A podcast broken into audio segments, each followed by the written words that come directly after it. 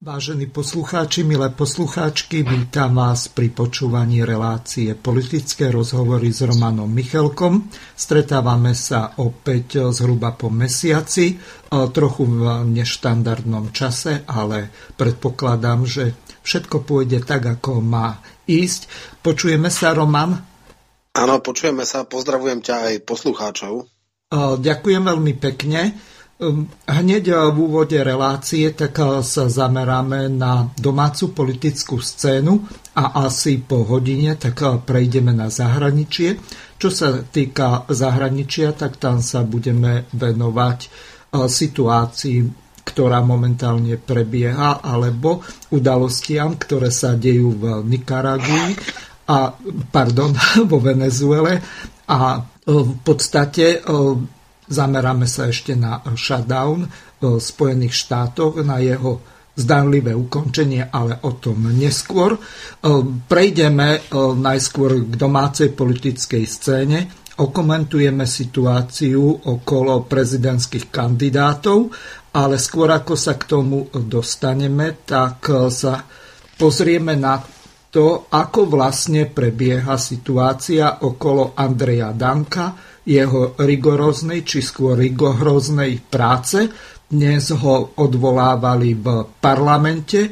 Bohužiaľ situácia sa vyvinula takým spôsobom, že schôdza nebola uznášania schopná, alebo neodhlasovali program, ale tomu sa budeme venovať neskôr. Takže najskôr sa zameráme na to, že ako to naši humoristi okomentovali v relácii 7 SRO a v podstate už si každý asi z toho Danka robí srandu a on sa nakoniec aj rozhodol, že nebude kandidovať za prezidenta Slovenskej republiky, takže týmto jeho zdanlivým rozhodnutím o tom, že nebude kandidovať, zrejme jeho trampoty nekončia, lebo už aj dôchodci, vyslúžili herci si robia poriadnu srandu z neho. Takže si to vypočujeme. Nie, už vieme, prečo Andrej Danko tak úporne tajil svoju prácu, za ktorú dostal titul Judr.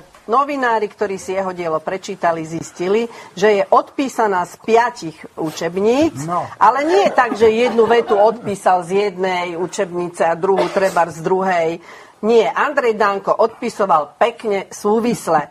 Celých 20 strán Orafal z knihy Dušana Hendricha, 13 strán z knihy Kataríny Totovej, 11 strán od Michala Gašpara a zvyšok z dvoch, zvyšok, zvyšok z dvoch kníh Petra Škultetyho. Vznikla tak Rigorovská, ktorá má na prvej strane čestné vyhlásenie, že Andrej Danko vypracoval svoju prácu samostatne s použitím vedeckej literatúry. Ale treba sa skloniť nad tým, tá rigohrozná práca je načerpaná.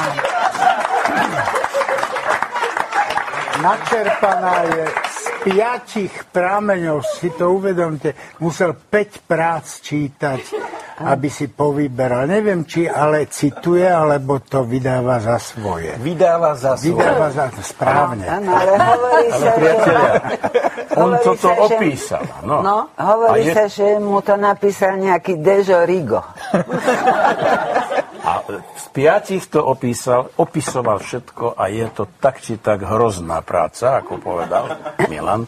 Ale teraz si predstavte jednu, ja viem, že to je nepredstaviteľné, že by napísal vlastnú myšlienku. Čo by to muselo byť hrúza? Ty. lebo ja som chcela povedať, že keby si bol dal tú robotu, hej, ten, že, že, že by to aspoň preložil do svojho jazyka špecifického, tak nikto nezistí, jednak tomu nebude nikto rozumieť, to je poprvé, a po druhé všetci zistia, no tak toto písal Danko. A teraz ty si mi zase toto zobral. No, Ale len si berme. Ty. Dobre že by napísal vlastnú myšlienku, no, áno. No. Samozrejme, to by nikto nerozluštil, no. ale niekto by to preložil do Slovenčiny a viete si predstaviť tú hrôzu potom. No. Jednak už samotná správa, že Andrej Danko napísal to, čo si myslí. to by stačilo.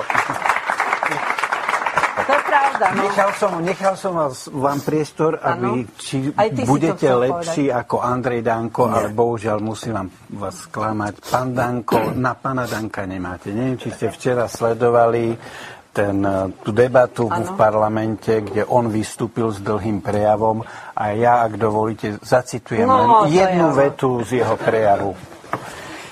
Požiadal som ministerku školstva, keďže sme ako Slovenská národná strana zodpovední za túto oblasť, aby vytvorila z rektorov a predstaviteľov vysokých škôl komisiu, aby predložili v januári, vo februári, ideálne podľa vzoru Českej republiky, aby ste nás zase neobviňovali, že to robím pre seba zákon, ktorý zabráni krágľovaniu v rámci katedie, v rámci boja o dekana, o rektora, v rámci ľudovej tvorivosti, v rámci nevraživosti medzi ľuďmi, pretože ja nechcem, aby ľudia sa začali medzi sebou nevraživo správať, pretože majú do svojich dennodenných problémov, ako pozerať na také schôdze polovici som sa stratila. Čo už No, Nemáme na ňo. Nemáme na ňo. Nie, a to, toto ma inšpirovalo k tomu, nedá sa, lebo je to inšpiratívne. Je. Ale aj tá veta bola aspoň z piatich zdrojov. Ja tu verejne prehlasujem, že súhlasím s tým, dosť bolo nevraživosti a chcem dať taký, takéto posolstvo Andrej Danko, ja ťa mám rád a môžeš aj ty mňa. Takže Milan Kňažko sa veľmi pekne s ním rozlúčil. Roman, skúsme našim českým poslucháčom vysvetliť, že Andrej Danko má zvláštny špecifický jazyk, hoci je predsedom Slovenskej národnej strany.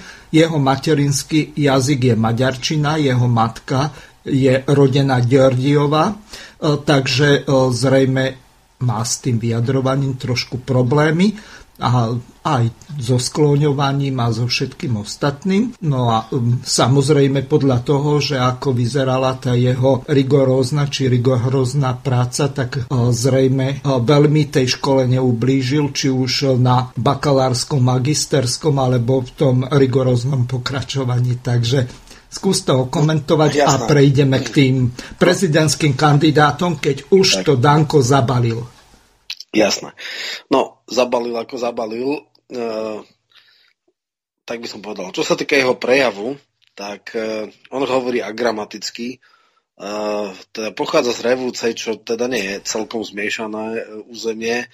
Tam niekde dolu pri Rímavskej sobote už áno, ale jeho mama bola, ne, ne, netvrdil by som, že e, materinský jazyk bola maďarčina, lebo žili v slovenskom prostredí, ale o, o to nejde. On hovorí skrátka agramaticky, ne, ne, nejak, je to taká nejaká porucha, že nevie vetnú skladbu a, tvoriť tak, ako e, sa ľudia sú, sú zvyknutí a teda ako niekedy tie podmety, prísudky ťažko sa stráca. Človek, keď tak počúva, tak tuší približne, o čom hovorí, ale samozrejme No, e, bola tam jedna taká vtipná poznámka, že bolo by dobré ho prekladať do Slovenčiny. No, tak e, toto je, toto je taká vec.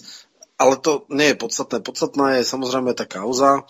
V Čechách určite nemusím poslucháčom vysvetľovať, že e, plagiátorstvo, respektíve antiplagiátorstvo sa stalo súčasťou politického boja. Dvaja potenciálni ministri no, padli kvôli tomu.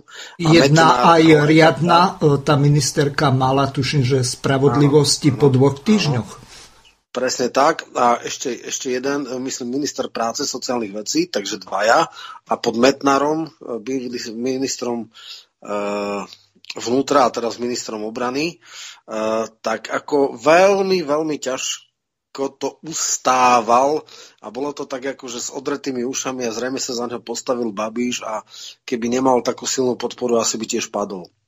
No a samozrejme, Slováci dosť intenzívne sledujú českú politiku. No a keď veľmi, veľmi chcela, bolo to verejné tajomstvo a bolo to všeobecne známe, kandidovať Danko na prezidenta, tak eh, mal takého tušáka, že keď pôjdu po jeho rigorovské, tak nemusí to dobre dopadnúť. Preto bola taká tá známa kauza, že ukrýval ho, dal tam nejakú licenciu a tak ďalej a tak ďalej. Medzi tým sa zistilo, že teda Rigorovský s presne rovnakým rozsahom, s presne rovnakým názvom sú minimálne dve, ale nakoniec sa ukázalo, že ich možno tri alebo štyri alebo aj viacej. To znamená, nebolo to zrejme ani tak, že, že či to vôbec napísal. Pravdepodobne, s najväčšou pravdepodobnosťou to bolo tak, že dal si to napísať a ten človek, ktorý to písal, tak to predal 3, 4, 5 ľuďom s tým, že si zistil oponentov, školiteľov a že sú tu na iných fakultách, tak si myslel, že sa nepríde. E, na prelome milénie nebola ešte doba internetová, neboli antiplagiatorské programy, jednoducho mohlo to, mohlo to prejsť. No a e, teraz, tak povediac, spadla klec. No, keď vznikla táto kauza, tak samozrejme najprv e, si uvedomil, že to je ťažký prúšvih, tak aj tak nejak vymýšľal, že dobré, že teda hľadal si legendu, ako teda odísť e, z toho epicentra negatívnej kampane a, a už dokonca vytiehol šéfa poslaneckého klubu Bernaťáka, že on by teda bol miesto neho ako šéf e, parlamentu, ako člen sns ale potom nejak si vral, že však áno, áno, budú si z neho robiť srandu, budú ho uh, nadávať a, a tak ďalej, ale on to môže ustať. V podstate uh, zrejme Pellegrini nie je taký razantný premiér, ako bol Fico a nejak ultimatívne to nežiadal. Uh, pravdepodobne si myslel, že Most Hit že nemusí ho podržať, ale nakoniec sa asi s Belom Bugarom dohodol, že ho podržia, čo sa aj stalo. No mali sme jedno odvolávanie, kde teda skončilo to tak, že samozrejme liali tony špiny na neho, ale ustal to, jednoducho neodvolal ho plénum parlamentu. No a teraz znova, ako sa čakalo na kandidáta prezidentského smeru, a teda, či to bude nejaká ľahšia váha alebo ťažšia váha. Ľahšia váha sa, ja neviem, predpokladal Raši alebo niekto taký. A v tom prípade si stále myslel, že však on je viac ako Raši. Ja som predseda parlamentu, čo tam nejaký podpredseda vlády s neistým rezortom a ešte taký onaký a v preferenciách ja budem teda viazať koaličné hlasy predovšetkým. No ale keď vyťahli Ševčoviča, tak si to nejak tak uhral v podstate bez kampane, okamžite vystrelil na prvé až druhé miesto, hej. Uh, Mistrik rok v podstate robí, tak si povedal, jednak teda mám strašný prúser. Jednak navážajú sa do mňa, uh, robia si zo mňa srandu, vydali knižku Kapitán, ktorá je bestseller, uh, odvolávačky a tak ďalej. No keď pôjdem teraz, akože o čom to bude. Skončím niekde ako Daňo, alebo niekde takto, Dano a Daňko. No, nič. Pochopil, že toto asi by bol obrovský prúser a preto teda 29. malo zasadnúť predsedníctvo sns no ale už v čase nedelných eh, debát televíznych tam verejne vyhlásil, že, teda, že sns nepostaví svojho kandidáta. No takže e, tejto, e, tohto potešenia e, vidieť ho ako prezidentského kandidáta v debatách, o to budeme ochudobnení, no ale v podstate Mesto je Danka je tam Daňo a to bude show. Tak, tak, tak. Ale no, áno, ešte som sa ťa chcel, chcel som sa ťa spýtať ešte na jednu vec koho sns podporí. E, v podstate e, pre poslucháčov e, tak dvaja predsedovia strán, jeden maďarskej, druhý slovenskej, tak sú susedia zo Šamorína, to je Big Village, alebo väčšia dedina, alebo mestečko na južnom Slovensku, takže v podstate Danko podporí no, Ševčoviča alebo suseda Bugára. No, tak suseda Bugára, to by mu asi cez uh, vedenie strany neprešlo. To by bolo príliš veľký obrad a toto by nerozdýchali voliči. Ale takto. Uh, môžem povedať, boli prieskumy, ktoré testovali nielen preferencie jednotlivých kandidátov, ale aj tzv. druhú voľbu. A medzi voličmi SNS ako druhá voľba veľmi vysoko na 65% tuším je Harabín. To znamená, že napriek všetkému by väčšina voličov sns dala, mm, ak by kandidoval e, svoj hlas e, Dankovi, ale druhá voľba je práve Harabín. Čiže e, práve to, že sa vzdal kandidatúry, môže urobiť dosť raketový nárast preferencií Harabina a s takmer istotou, podľa niek- ak by teda to bol presný prieskum, by ho to katapultovalo do druhého kola, čo samozrejme ešte nemusí byť, ale, ale tam sa to ukazuje jednoznačne.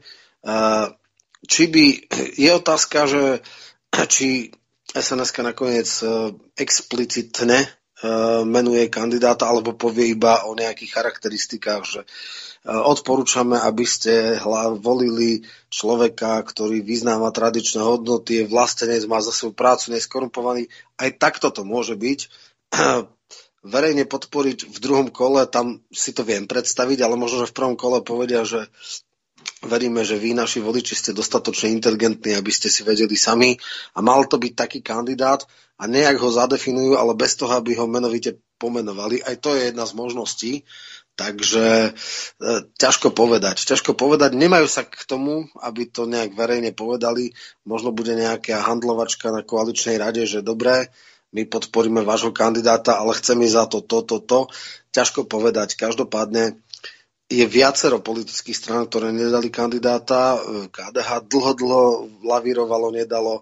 Oľano strašne dlho sa roz, že Remišová dokonca ešte deň predtým, než jasne povedala, že nie, tak dal taký podivuhodný status Matovič, že teda ako to by bola ideálna kandidátka a potom riešila úplne iné veci na tej tlačovke. Tak to bolo veľmi zaujímavé, lebo povedal, zajtra bude mať zásadnú tlačovku a dal taký status. Všetci si mysleli, že ohlasí kandidatúru a nakoniec toho nič nebolo.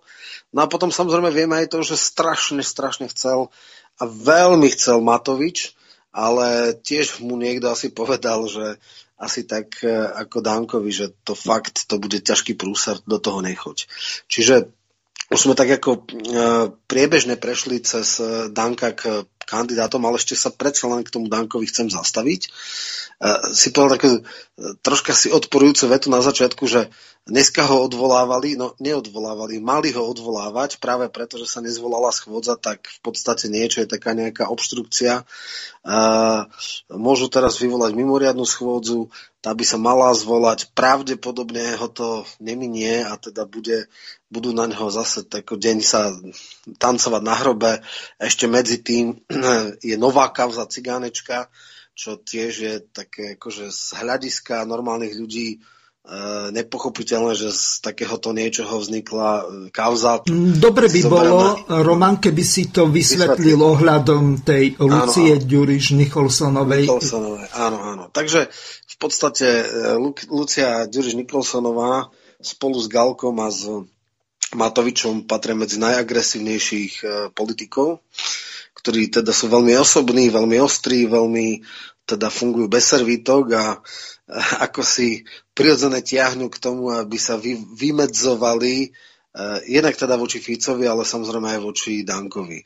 No a uh, Lucia Ďuriš Nikolsonová je zaujímavá aj tým, že teda je o nej všeobecne známe, že nemá vysokoškolské vzdelanie, dokonca dlhé, dlhé týždňa mesiace sa vôbec riešilo, či vôbec má maturitu Zrejme nemá, aj keď predložila opis e, áno, údajne áno. na čisté jednotky a z gymnázia, lenže žiaden áno. spolužiak ju nepozná a ani áno. E, za svatého si nevie na žiadneho spomenúť, hoci to nie až tak dávno. Ona má okolo 40 určite, ale tak pre Boha však e, bežní maturanti majú stretnutia po 5-10 rokoch a tak ďalej, poznajú sa, v kontakte sú, takže existuje tablo, existuje, to sa dá podľa mňa ľahko dohľadať, no ale tam je to, že takáto osoba sa akože naváža do niekoho, ktoré nad všetku pochybnosť minimálne to magisterské štúdium má, lebo tam zjavne v čase, keď študoval, tak to nebol žiadna celebrita a, a tých 5 rokov študoval to právo. To, že Rigu si zrejme dal urobiť, je druhá vec.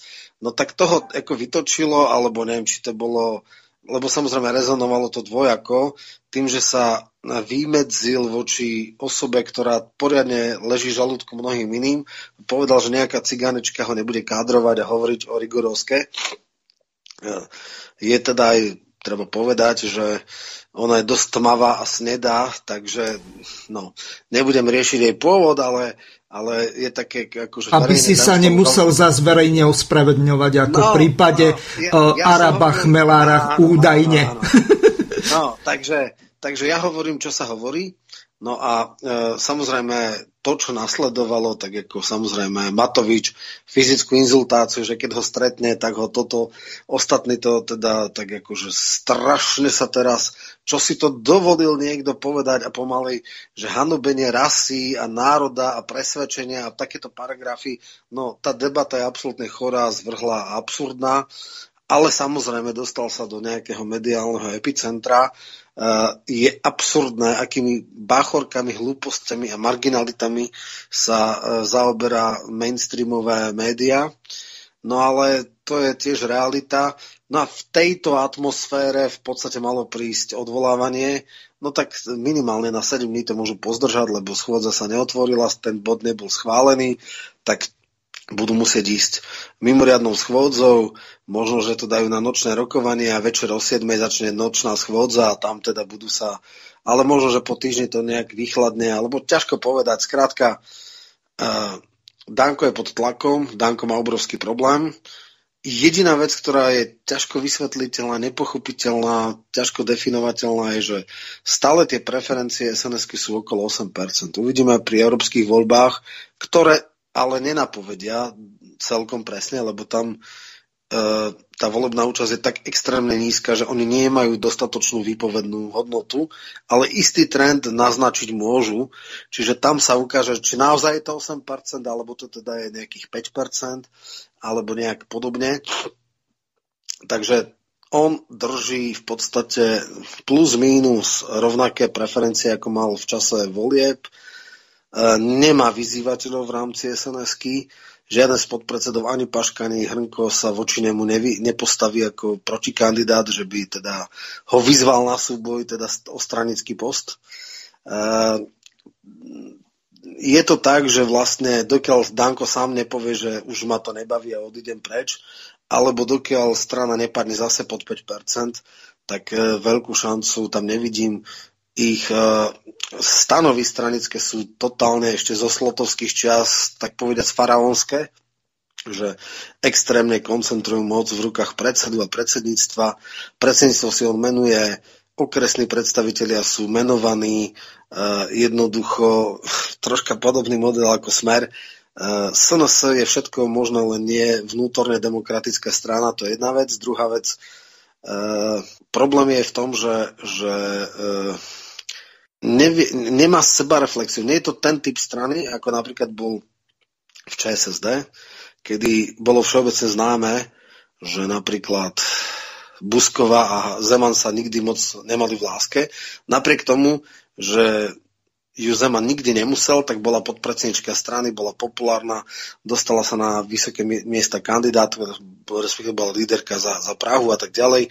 Aj teraz v podstate Hamáček kontra Zimola tiež boli súperi a tiež v podstate boli v strane, predtým ešte Sobotka Hašek, tiež v podstate e, človek, ktorý vyzval e, Sobotku na, na post e, predsedu, tak vlastne tesne to prehral a stal sa prvým podpredsedom. Hej? Čo napríklad už v KŠČM sa nestalo, kde Skála kontra Filip, Takže sú strany, kde sú jednotlivé frakcie, kde ľudia si môžu robiť vlastné zázemie, sú za nimi nejaké krajské organizácie a napriek tomu, že nie sú podržtaškovia predsedu, tak dokážu byť vplyvnými stranickými politikmi. Toto rozhodne v sns nehrozí, takto tá strana stavaná nie je. To znamená, že Danko bude e, v predsedom sns dokedy bude chcieť, alebo dokedy strana sa nedostane mimo parlament, alebo mimo e, fázy ohrozenia. No a podľa preferencií vyzerá, že aj v 20. roku teda ďalej budú ťahať, uvidíme. Keď e, budú prez, parlamentné voľby, európske voľby, tak môžeme potom povedať si, že ako to vyzerá s tými stranami, že ktoré rastú, ktoré klesajú, ktoré stagnujú, a ako to teda vyzerá ďalej. No. E, Roman, dobre, tak... mohli by sme ďalej. prejsť e, k tým tak. prieskumom ohľadom tých prezidentských no. kandidátov. Vyšiel e, prieskum samozrejme, Fokusu samozrejme. a ďalších, kde to vyzerá pomerne vyrovnané medzi Ševčovičom a Mistrikom. V tesnom závese je Harabin, ale skús to okomentovať, lebo Presne aj tak. tuším dnes vyšiel ďalší prieskum, predtým vyšiel prieskum Tak skúsme to rozobrať. Kto Dobre. aké šance má? Jasné, takže je viac menej teraz celkom jasné, že druhé kolo bude tvorené niekým z trojice Ševčovič, e, Mistrík a Harabín. Ako to sú v zásade traje ľudia, ktorí majú reálnu šancu dostať sa do druhého kola. Nevieme úplne presne, ktorý z tejto trojice bude v tej dvojici. E, teoreticky ešte má šancu Čaputova, ale to skôr by som povedal, že, že skôr nemá, alebo teda veľmi málo pravdepodobné, že má. Ona mala okolo 9%, 9 pred ňou bol 9, ešte Bugar z 10,1. Mm-hmm. Ale ten, ten už nemá veľmi potenciál rastu, čiže ten e, 10% na druhé kolo stačiť nebude. Poviem, v čom môže v istom zmysle prekvapiť Čaputová je v tom, že Mistrik je zú, verbálne zúfalý. Nehovorím, že až tak ako Danko, ale je to prázdna e, nádoba, ktorú v podstate plnia jeho poradcovia. Nie, nie, nie je autentický a, a e, lepšie pôsobí, keď človek pozerá na nejaké diskusné relácie Čaputová, ktorá je oveľa zbehlejšia v komunikácii s verejnosťou, mala pezinskú skládku, e, fungovala, chodila do médií, je tam prirodzenejšia, E, keď hovorí, nevyzerá to tak, že to má naučené, je právnička, vystupuje na verejnosti, tam môže zatieniť e, Mistrika, ale keďže Mistrik dal do toho strašne veľa peňazí, keďže Mistrik oblepil pred rokom, alebo niekedy v lete, billboardami celé Slovensko, keď Mistrik ho tlačia média a keď donútil, dokopal, chytil, neviem už ako to nazveme, e, Čaputovo na tú dohodu, že kto pred finále prvého kola bude teda prieskumu mať lepšie výsledky, tak lepšie, sa vzdá. Áno, takže v tomto sa chytila na akýsi verejný prísľub, ktorý v podstate môže spôsobiť, že menej kompetentný kandidát nakoniec skončí do druhého kola, lebo nakoniec to volebné správanie môže byť e, veľmi prekvapivé, hej? že tie prieskumy častokrát nemusia tie, ten posledný vývoj preferencií zachytiť, ale uvidí sa, uh, tuším, že aj po tej uh, tlačovke, kde teda povedali, že dobre, že áno, tak bol tam problém v tom, že ktorý prieskum rozhodne. Tuším, že Mistrik povedal, že 1. februárový a ona je v tom, že ten posledný pred, pred prvým kolom a, a nejak sa aj pýtali, že no, že keď e, v tom prieskumu najbližšom sa teda menej úspešný vzdá v tomto, e, v prospech toho druhého. Ona povedal, no však ako ja by som nemala nič proti tomu, keby sa mi strik vzdal, ale však neviem o tom nič. No, čiže je to také, že e, ten základný problém, prečo to všetko vlastne vzniklo, je absolútna nočná mora z roku 2004, kedy kandidoval Kukan, e, Mikloško a Butora Mikloško s Butorom už získali po 6% a Kukanovi chýbalo 2000 hlasov do toho, aby sa dostal do druhého kola a bol v druhom kole Gašp- eh, Gašparovič s Mečiarom.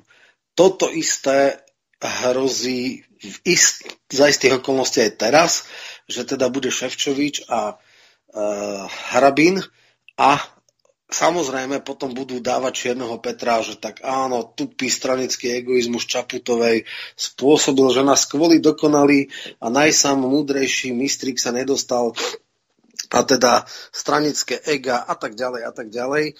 Takže tlačia a hrá sa touto, touto hrou. Inak zaujímavé, že, že v podstate taký mistrík ešte nikdy nepovedal okrem nejakých naondulovaných fráz o svojej vízii o tom, že čo chce dosiahnuť a tak, ale vlastne téma kampane je, kto sa vzdá v jeho prospech. Takže veľmi biedne mhm. padla táto kampaň. Druhý postreh, ktorý by som rád povedal, je, že vlastne Ševčovič je ohlásený kandidát plus minus 14 dní. A bez kampane, bez všetkého, okamžite, napriek tomu, že vlastne nepôsobí na Slovensku, v podstate vystrelil na úroveň mistrika, ktorý nasypal už strašné peniaze do tej kampane, e, rok už kampaňuje, že to tiež nesvedčí o tom, že by to bol nejaký veľmi silný kandidát, keď e, na takomto brutálnom dopingu sa vlastne sotva dotiahne na, na úroveň kandidáta, ktorý ešte pred troma týždňami vôbec netušili, že bude kandidovať, tak aj to svedčí o ťažkej úbohosti e, tejto opozície. No a tretia vec je, že robili sa aj porovnávacie kampane, e, kampane prieskumy, ako by to dopadlo v druhom kole. A tam vyšla taká zaujímavá vec, Mistrik kontra Ševčovič 49,9 ku 50,1, čiže extrémne vyrovnané, že aj to druhé kolo by bolo neisté. Samozrejme v ďalších alternatívach, to znamená Ševčovič kontra Harabín, jednoznačne Ševčovič, uh, Mistrik kontra Harabín, jednoznačne Mistrik, čiže tam je to evidentné, že v podstate uh, Harabín je strašne polarizujúci prvok, ale, ale v podstate uh, medzi Ševčovičom a uh, Mistrikom uh, je to, je to veľmi, veľmi ako ťažko si vybrať, lebo minimálne tá voliči Harabina hovoria, že jeden za 18, druhý bez dvoch za 20. Obaja eurohujery, obaja v podstate naondulovaní, s tým, že samozrejme ten Ševčovič má nejakú skúsenosť aj politickú, 10 rokov bol podpredsedom Európskej komisie a posledných 5 rokov ako vo veľmi zásadnom a významnom poste pre energetiku. Takže to je úplne niečo iné ako nulová politická skúsenosť Mistrika, respektíve jedna fatálne zlá, nes, neschopná, keď kandidoval ako líder do Európskeho parlamentu za Sasku a tam totálne pohorel. Takže v tomto zmysle uvidí sa. Veľmi zásadnou vecou budú pri takejto extrémnej vyrovnanosti diskusné debaty. Tam predpokladám, že podstatne kompetentnejšie bude vystupovať Ševčovič, ktorý teda skutočne nemá veci iba načítané, ale má aj odžité a môže tak prirodzenejšie hovoriť. Jemu to skôr ľudia uveria, že sa dokáže v tých politických salónoch v, podstate fungovať ako doma, na rozdiel od mistrika, pre ktorého je to úplne neprebádaná v podstate vec. Ale obom týmto kandidátom chýba emócia a naopak Harabin celú svoju kampaň postavil na emóciách na tom, ako hraje na city, na to, ako je rozohnený, na to, ako ťaha tam tie veci, ťaha tam vášeň. A to je jeho najväčšia sila. Samozrejme, z ďalšieho hľadiska je to zase neisté, lebo Slováci sú už raz takí, že radšej chcú takého nepolarizujúceho kandidáta, človeka, ktorý mu v zásade nič nevadí, ktorý nebude robiť problémy, ktorý nebude robiť rozbroje medzi vládou, nechcú konfrontačný štýl politiky a to by bolo možno aj celkom tak akože typovo uh, porovnať s českou, českým prostredím. Mm-hmm. Mistrík a, a Drahoš to sú ako keby, ako keby dvojčatá, akurát teda je tam nejaký generačný rozdiel. Ale Drahoš sú z vedeckej sféry, takže uh, podobní ľudia. A ešte obaja sú chemici. Obaja sú chemici dokonca. Samozrejme, jeden na Akadémii vied, druhý v súkromnom, v súkromnom startupe.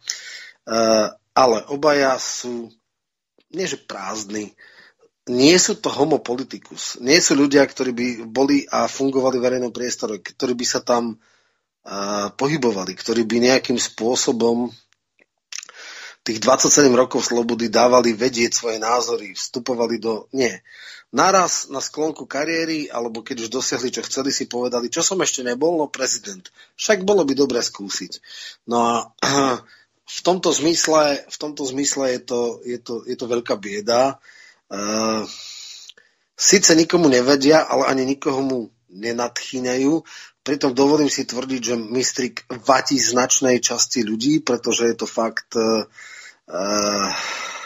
jednak absolútne neautentická osobnosť, jednak je to znôžka fráz uh, skutočne nepodarený Kiskov klon, respektíve takto by som povedal. Uh, jemne sofistikovanejší Kiskov klon, lebo menej sofistikovaný byť ani nemôže.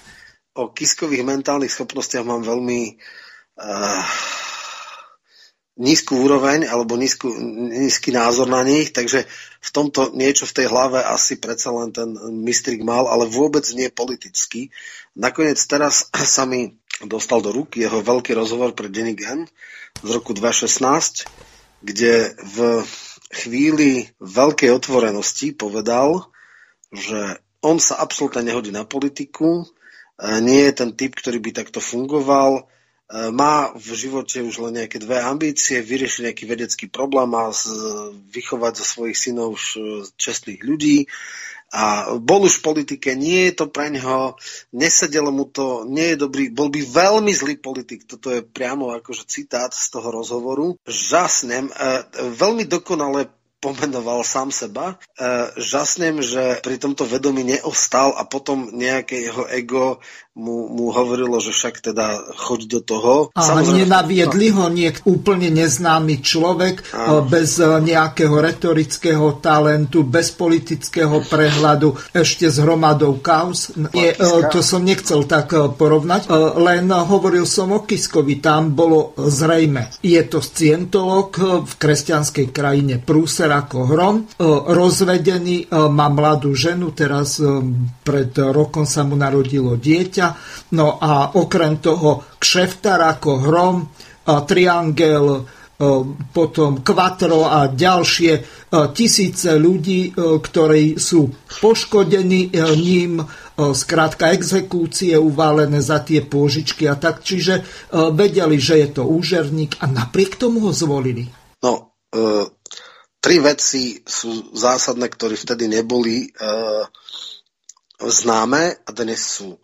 To, že bol úžerník, všetci vedeli. Čakalo sa, že vyjde nejaká srdcervúca story, že niekoho pripravilo strechu nad hlavou a že nejaký človek potom, neviem, bol pod mostom, nič také, takéto storičko nevyťahli. To, že bol scientolog, informácie Siska také mala, dávala ich ústavným činiteľom, títo tak troška dekonšpirovali, ale to ľudia neriešili. Ukázalo sa, že toto nie je silná téma pre Slovákov. Toto by nakoniec išiel dokonca na TDUM, však dobre.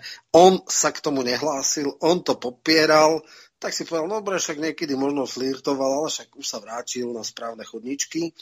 No a tie najväčšie kauzy, ktoré mal, to boli pozemkové kauzy a o tých sa v tom čase, v čase volieb nevedelo. Čiže to je jedna z takých zásadných vecí. Druhá vec, ktorá je, je, že on absolútne začal polarizovať až práve v čase marcovej krízy. Keď to bol zlom pre Smer a Fica, tak bol to určite zlom aj pre ňoho, lebo dovtedy značná časť aj smeráckých voličov by uvažovala nad tým, že by ho mohla podporiť ale spôsob, akým vstúpil do tejto kauzy, bol extrémne tendenčný, extrémne jednostranný, extrémne neštátnický, s jednoznačným cieľom e, dať sa absolútne na jednu stranu sporu alebo, alebo tak. A vtedy začal polarizovať, vtedy e, začali sa vyťahovať niektoré jeho veci e, a vtedy e, ten to, tá svetožiara pohasla a ukázalo sa, že je to teda veľmi komplikovaný, veľmi skompromitovaný človek, ktorého teda budúcnosť nie je nejak svetlá. No a práve vtedy možno, respektíve takto, keď e, bolo jasné, že bude mať malé dieťa, tak e, začal nejaké púšťať infočky, že jeho to vlastne ani tak nebaví byť prezidentom, že vlastne teraz prichádza najkrajšie roky života s svojim dieťaťom nebude a že vlastne ho to ani tak nebaví a že vlastne nevidí zmysel. Ako už si dokázal, že bol prezidentom, ale na čo to ťaha 10, ďalších 5 rokov, keď, keď v podstate no čo však. Ako, e, dosiahol to, videl to a že by bol nejak úplne na vetví z toho, tak nie. A vtedy asi, vtedy začal Mistrik povedať, dobre, tak e, Kiska nebude, to nebude zrada, že by som išiel proti nemu, takému dokonalému prezidentovi. Však a tak prečo by som ja nemohol byť? Čak čo, peniaze mám, úspech mám, e, toto som oslobodilo dopingové aféry, tak som taký menší hrdina. No tak e, spýtam sa kámošov z Osasky, ty poja v poriadku, však keď nepôjde Kiska, prečo nie? Peniazy mám, nevidím tam nikoho iného, tu sa pozriem nejaký Mikloško, ktorý už je dávno za Zenitom alebo čo, takže lepšieho nie, to si asi tak povedal a išiel do toho. No a áno, robil to systematicky, prostriedky neboli problém. No a keďže vlastne nemal reálnych vyzývateľov, no tak keď medzi slepcami je jednoký kráľ. No len samozrejme teraz príde iná fáza. Doteraz to bolo tak, že to bolo jednostranná komunikácia. On hovoril, stretával sa so svojimi ultrafans a nečelil oponentúre, nečelil nepríjemným otázkam novinárov, nebol v stretoch s protikandidátmi, nemusel reagovať a teraz sa práve ukáže, že či je vôbec či má aspoň elementárny talent e, politický, či dokáže byť komunikatívny, či dokáže sa obhajiť, či je presvedčivý, či vôbec dokáže hovoriť tak, že zaujať, či dokáže vytvoriť nejakú emóciu, tam sa myslím, že to, to nebude Boh vie čo. Samozrejme, vytvárať emócie asi nebude ani Ševčovič, ale Ševčovič má predsa len jednu veľkú výhodu skúsenosť. Skúsenosť pohybovania sa v najvyšších politických sférach na európskej politiky má silný príbeh, ktorý je oveľa, by som povedal, atraktívnejší pre voličov, ako byť nejaký biznismen, podnikateľ a neúspešný kandidát v európskych voľbách. E, naopak, Ševčovičová kandidátka do Európskeho parlamentu vyhrala aj v Bratislave, kde Smer nikdy nevyhrával, ale, ale jednoducho možno aj vďaka zloženiu Beňova a Ševčovič aj v Bratislave zabudoval. E, takže, takže uvidí sa. Navyše mnohí komentátori píšu, že no, Fico vyťahnutím Ševčoviča spôsobil, že v druhom kole to nebude katastrofa, že tak dobre, toho mistrika by sme radšej, ale keď už aj ten Ševčovič bude, no tak ako neobesíme sa, konec sveta nenastal a podobne, ale, a to je to podstatné, uvidíme, ako skončí ten pokus e, o voľby e, ústavných sudcov. Ak bude tzv. parlamentná obštrukcia, tak zásadnou témou prezidentskej kampane, minimálne s ohľadom na Ševčoviča, bude, či menuje alebo nemenuje Fica ústavným sudcom. A toto bude, na tom sa bude tá polarita nejakým spôsobom rozdúchávať a robiť a toto bude, týmto bude najviac ostreľovaný, preto lebo nejaké iné, nejaké zásadnejšie kauzy na ho nemajú a v podstate budú ho tlačiť do pozície nejakého sluhu, podrž tašku Fica a podobne, takže to bude pre ňo veľmi nekomfortná, kam, e, nekomfortná pozícia. Kampaň pozícia. Veľmi by mu pomohlo, keby jednoducho nebol zvolený za kandidáta ani a vlastne by sa nemusel k tomu vôbec vyjadrovať. Hej. Takže e, uvidíme. E, tuším, že e, budúci týždeň v februári, až bude voľba kandidátov na sudcov ústavných súdov, tak tam sa uvidí, či toto bude ústredná téma kampane prezidentskej alebo nebude, lebo ak bude v hre, ak e, nebude Kiskovi umožnené vymenovať 9 ústavných sudcov, tak e, toto bude veľká téma. No ale poďme ešte k iným kandidátom, lebo sme predsa len... E, táto trojica je zásadná. No. Jasné, Roman, len jedna zásadná vec. Už takmer hodinu Čas. hovoríme o jednej téme. Fuh, tak a, dobré, tak... tak plynule prejdeme Ústavný. k tej druhej, k tomu Áno. konfliktu ústavnoprávneho výboru pre českých, českých poslucháčov asi to treba troška inak vysvetliť, lebo ideme od konca a treba ísť od mhm. začiatku. No. Takže ja skúsim povedať, ako to vlastne je. Nomináciu na kandidátov na ústavný súdcov môžu dávať rôzne subjekty, právnické fakulty, advokátska komora, najvyšší súd, súdna rada a tak ďalej a tak ďalej plus politické strany, takýchto kandidátov prišlo 40. Tí boli na ústavnoprávnom výbore vypočúvaní, grillovaní, e, mali impeachment, môžeme to nazvať akokoľvek, ale e, 3 dní tých 40 sudcov e, v podstate vypočúvali, čo je skoro teda hodina na jedného. No, po tomto vypočutí e, mal ústavnoprávny výbor odporučiť plénu ľudí, ktorí prešli vypočutím a splňajú kritéria. Jedno z kritérií je 15 rokov právnej praxe a tam nastal problém. Spochybňovali kde koho Jankovskú, že či započítala si aj materskú a toho a tamtého a či tak bolo. A Keď bohužiaľ aj Fica. Áno. E, nad všetku pochybnosť má Fico nejakých 13 rokov a neviem koľko mesiacov právnej praxe a potom je nejaké také hluché obdobie, ktoré môže a nemusí byť. E, vyťahujú sa teraz nejaké správy z tlače, že niekoho právne zastupoval e, v nejakých kauzách, urobil si advokátsku licenciu, ktorú ale hneď aj pozastavil, ale mal. Potom hľadajú sa nejaké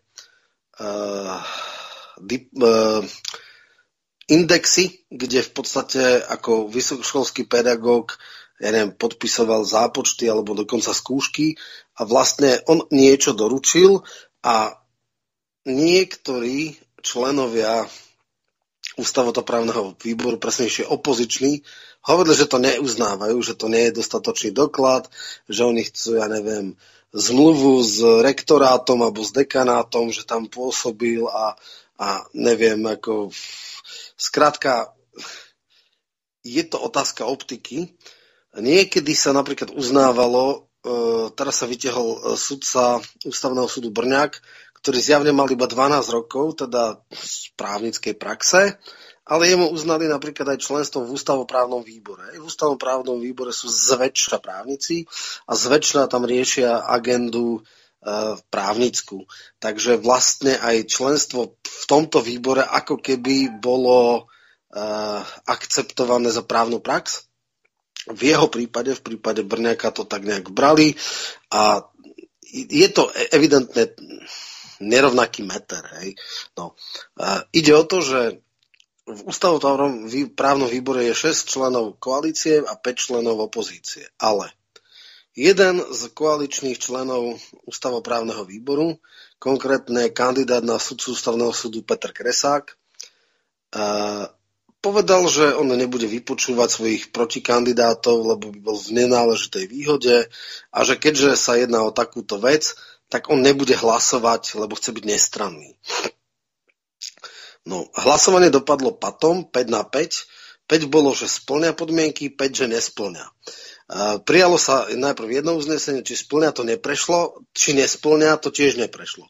Samozrejme potom začala byť veľká diskusia o tom, že, že či vlastne prvé už platilo alebo nie. Urobilo sa aj taká vec, že sa to poslalo Dankovi, predsedovi parlamentu, že síce ústavoprávny výbor neprijal uznesenie, ale on ako predseda parlamentu môže rozhodnúť, či to dá na rokovanie alebo nie, lebo nebolo to zamietavé, tak v podstate je to na ňom. On robil alibisticky, na prvý pohľad možno alibisticky a povedal, ja nebudem konať, dokiaľ nebudem mať jasné a jednoznačné stanovisko ústavného právneho výboru. Čo na jednej strane môže byť interpretované ako alibizmus, na druhej strane to môže byť ako geniálny ťah v tom zmysle, že vlastne uh, Ficovi veľmi vyhovuje obštrukcia a vlastne teraz Čierny Peter za obštrukcie na opozičných poslancov, lebo povie, dobre, však nehlasovali ste, neprijali ste uznesenie, predseda parlamentu nepustí to na rokovanie, dokiaľ sa e, v podstate ne, ne, nerozhodne. Uh, takto sa ťa spýtam. No. Oni to môžu naťahovať až dovtedy, kým nie, že neprejdú e, prezidentské voľby, to nie až tak e, podstatné, ale niekedy v júni sa budú striedať prezidenti, lebo e, tento prezident, tým myslím Andreja Kiska, Kisku, tak on sa vyjadril, že on Fica nevymenuje. Presne tak. A preto od začiatku sa hovorilo, že jediná šanca pre Fica je obštrukcia, respektíve to, že neumožní Kiskovi vymenovať všetkých kandidátov. A e, dalo sa to dosiahnuť viacerými spôsobmi. Jednak tým, že by sa nenavolil dostatočný počet, lebo dikcia zákona je z dvojnásobného počtu, e, vyberá teda polovicu, čiže keď bolo 18, tak 9 vyberie bodka. Keď je 17, nie je dvojnásobný počet, a tam je rôzna interpretácia. Podľa podpresedu ústavného súdu Baranieho hovorí, že musí mať všetkých 18, až potom môže vyberať. Niektorí hovoria, že Nemusí mať všetkých, stačí mať dvojnásobný počet, to znamená má 6, vybere troch. Má 7, vybere, má 8, vybere 4 a tak ďalej. Sú aj takí absolútni kreténi s prepáčením alebo také právne prostitútky, ktoré hovoria, že môže mať 10 a vybere z 9. keď nájde. Čo je nonsens, je to v hrubom, v hrubom rozpore s dikciou a znením zákona, lebo nie je to z dvojnásobného počtu. Nech už to bude akokoľvek, na to, aby nebol zablokovaný ústavný súd, stačí menovať troch lebo sedem členné plénum môže príjmať e, v podstate uznesenia e, o, o platnosti alebo neplatnosti zákonov. E, trojčlenné senáty môžu riešiť iné veci. Čiže ak by bolo sedem členov, tak pol roka môže fungovať v zásade ústavný súd síce preťažený, ale schopný príjmať rigorózne ustanovenia. Roman, znamená, ešte že... jedna dôležitá vec. A Marek Maďarič mal celkom zaujímavý rozhovor v denníku N a dobre by to bolo okomentovať z toho ano, dôvodu, to že vyjadril sa dosť zásadným spôsobom, že Fico riskovať nebude, on ide na istotu. To, to presne tak. Si mi to úplne zobral z úst, lebo to som chcel spomenúť.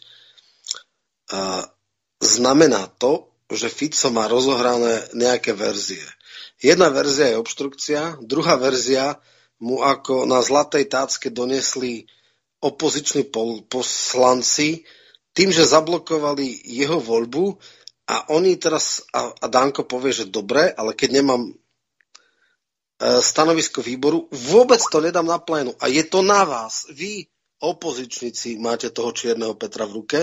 No ale keď si povedal to, čo si začal, že teraz sa riešilo to, že dobre, do ústavnoprávneho výboru by mal teda miesto Kresaka za Most Hit prísť nejaký iný poslanec právnik. To miesto patrí Mostu Hit. Oni majú dvoch právnikov. Problém je v tom, že jeden z nich je šéf výboru a sotva pôjde za radového člena výboru, keď je predseda výboru. Druhá e, tiež, e, tá Šarkezy nebola trikrát nadšená, ale vyzerá to tak, že asi príde. No a ona povedala, že ak, ak osvedčí, že mal 15 rokov, tak to podporí.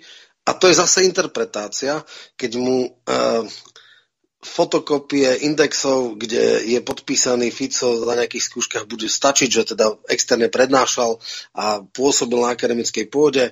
Ak výstrižky z novín, že zastupoval tých a tých ľudí, to vie zdokladovať, no tak ona povie, no však ale dobre, tak však má, tak dá. Tým pádom ho posunie a potom nastáva tá druhá varianta. Tá druhá varianta je, že sa neurobí tých 18 kandidátov, ale menej, čo znamená, že samozrejme bude, bude teda možné e, čakať, alebo bude nutné čakať na nového prezidenta. E, tretia možnosť, ktorú môže vypáliť, je, že Rybník Ficovi ale je tá, že Kiska vypočuje absolútne, ja neviem, ako to nazvať slušne, zhovadile, doslova zhovadile nápady niektorých tiež právnikov, ktorí sú fakt akože právny expert prezidentskej kancelárie sa stane najbrutálnejšou profesnou nadávkou, ktorí mu napríklad povedia, že keď v desiatich alebo v deviatich kandidátoch ktorí, ktorí v podstate e, budú e, mu predložení, nájde aj v deviatich 9 kvalifikovaných, nemusí čakať na dvojnásobný počet. Samozrejme, z základnej elementárnej logiky by bolo jasné, že to je hrubo protiústavné, ale keď sa ide na hranu, tak v podstate je možné to tak, že dobre, budú zvolení, on ich menuje a teraz príde ústavná žaloba, povedzme, od Fica. Ale kto bude o tej ústavnej žalobe eh, No rozhodovať? predsa zvolení ústavní sudcovia, čo je konflikt záujmov ako Brno, ak nie presne ako New York. Tak, presne tak. A naopak, ak by títo ústavní sudcovia povedali, že mal počkať na dvojnásobný počet, tak vlastne ohrozujú svoju, svoje dobré bydlo a... E, Šialený plat na 12 rokov. Áno, čiže Čiže je možné, keďže Kiska nemá čo stratiť, nebude kandidovať, uh, že urobí niečo absolútne nemravné, absolútne hrubo proti dikcii ústavy, proti v podstate uh, proti všetkým pravidlám elementárnej logiky, slušnosti, neviem čoho, pôjde absolútne na hranu. Toto je v podstate na úrovni toho, že môže byť vláda 4 roky bez E, dôvery. To je presne to isté, že na, našiel som deviatich z deviatich osvojil som si, nepotrebujem čakať na ďalších. Dikcia zákona je síce áno, no však dobre, tak ma napadnite na ústavnom súde. A teraz vidí, e, nechcem si... Najhoršie je to, že z, z definície ústavní sudcovia, ak by spochybnili túto voľbu, spochybňujú svoju, svoju... Určite by niektorí z nich, ak by sa ono ne, neboli tam na tomto ústavnom súde, no neurobia to. Neurobia to, a, alebo teda bola by to veľmi ťažká dilema. Jednoducho Kiska by povedal, nemáme ustalené judikatúru v tomto zmysle. Moji právni experti povedali, že je to v poriadku. Z týchto deviatich, čo prešli parlamentom, ja si myslím, že každý z nich je dôstojný kandidát. Ja vymenujem 9, bude plný ústavný súd a, a zachránim Slovensko pred Ficom.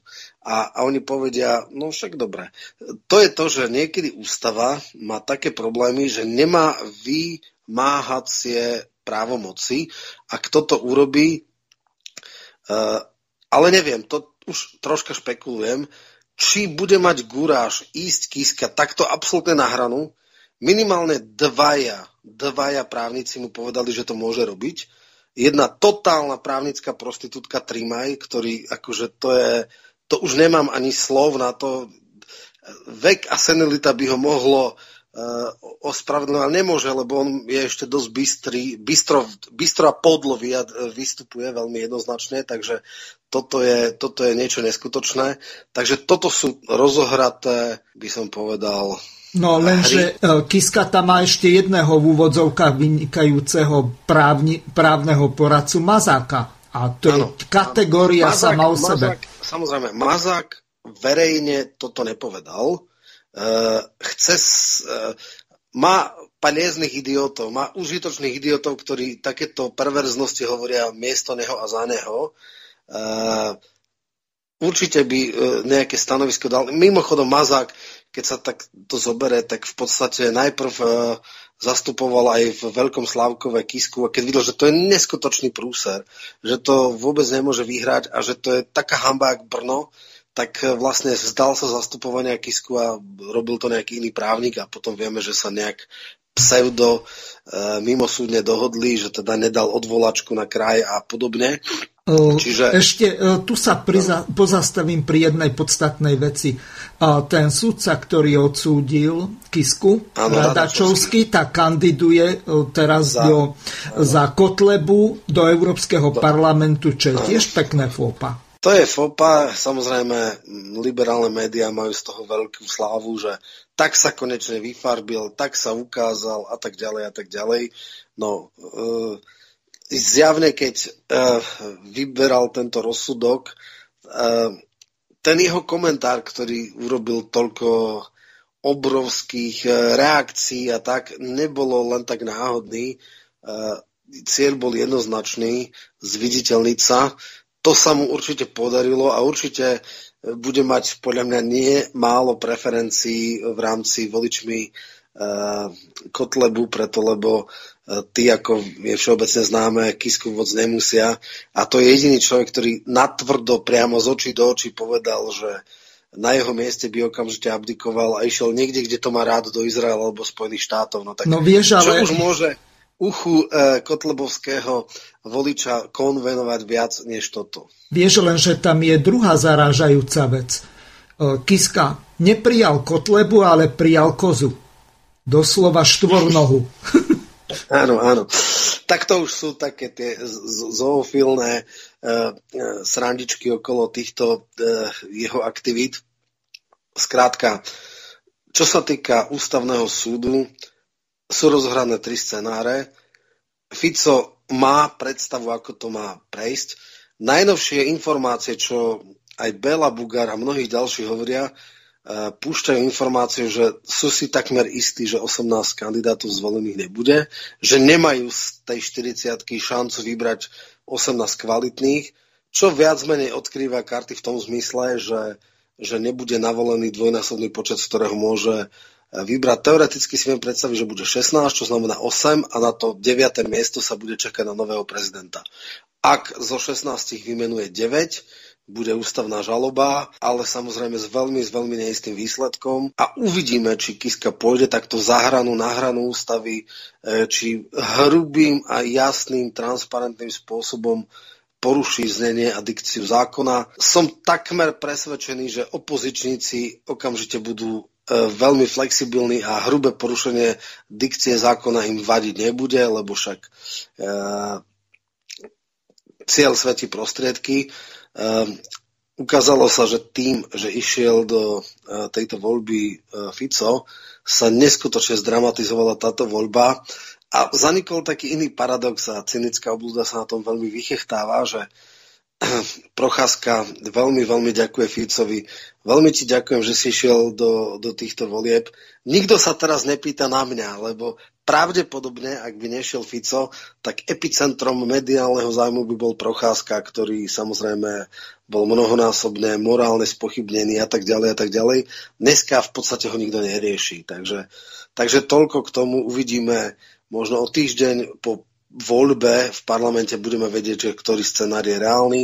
Čo sa týka ten Ireny Šarkezy, je vysoko pravdepodobné, že dá šiestý hlas do osudia, pokiaľ sa nedá, áno, mm-hmm. čiže v prospech toho, aby Fico mohol kandidovať a pôjde sa obštruktnou cestou, ale zicher je zicher, isté by to mali iba vtedy, ak by jednoducho Danko to nedal a čakalo sa na voľbu až, až niekedy na nového prezidenta a v tom prípade by dovolili alebo vôbec zvolili všetkých kandidátov až po inaugurácii niekedy v júli. Trošku Časom sme tú hodinu e, natiahli na niečo viac. E, zahráme si jednu pesničku. Hasta sem pre komandante, e, španielská pesnička, celkom zaujímavá o jednom národnom kubánskom či argentínskom hrdinovi Che Guevarovi, takže príjemné počúvanie.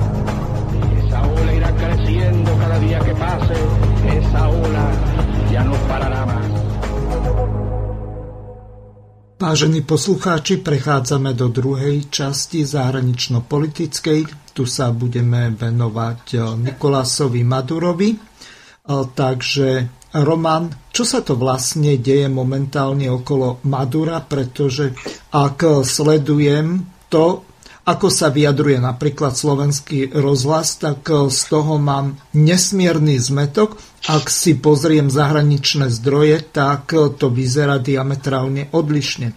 Skúsme e, našim poslucháčom podrobnejšie vysvetliť, čo sa vlastne v, okolo toho Madura vo Venezuele deje. No, treba si povedať, že Venezuela bola svojho času teda veľmi bohatá krajina. Je to zjavne najbohatšia e, latinskoamerická krajina v ohľadom nerastných surovín, konkrétne ropy. Roky tam boli rôzne aj pravicové vlády, bola tam veľká nerovnosť a potom prišiel fenomén charizmatického vodcu, Huga Cháveza.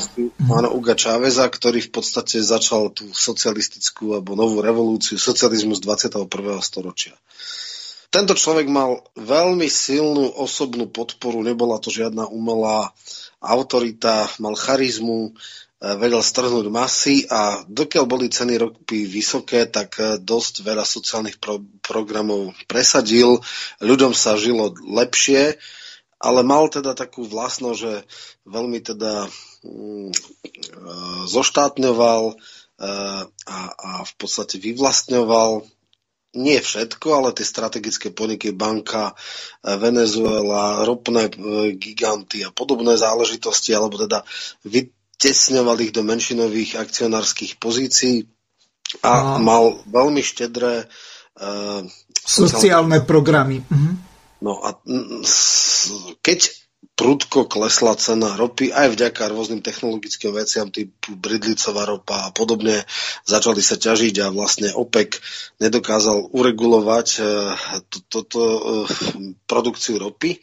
A e, tak v podstate z príjmov, ktoré boli vysoké a garantované a dokázali sanovať sociálny štát, tak nastala v podstate nastali veľké deficity. A môžeme to nazvať taká, že grécka cesta, že sociálny systém bol nastavený vysoko, e, bol veľmi silný štátny sektor a nedokázal dostatočne prúžne reagovať na meniaci sa e, pomery na komoditnom trhu.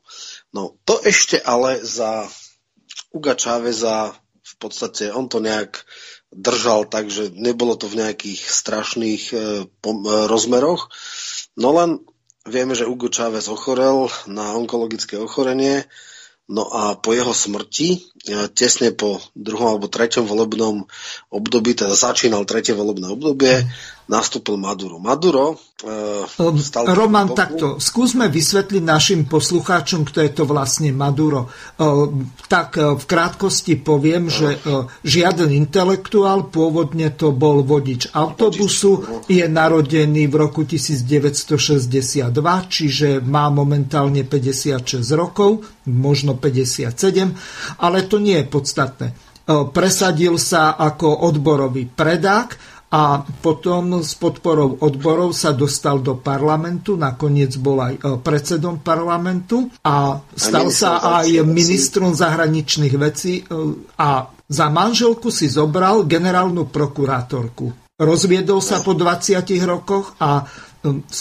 toho predchádzajúceho manželstva mal tri deti, s touto má údajne jedno a e, tá prokurátorka e, Florencová, tak e, tá má ďalšie svoje dieťa z predchádzajúceho manželstva. Nemienim rozoberať situáciu ja jeho rodinného života, ale... Stal sa prezidentom iba preto, lebo bol ako keby, že pravá ruka Uga Čáveza a mal veľký ako keby dobeh jeho popularity. Sa pamätám, že vtedy aj Caprinas, to bol jeho protikandidát v tých voľbách prvých, a e, obaja vlastne ako keby chceli ťažiť z popularity Uga Čáveza.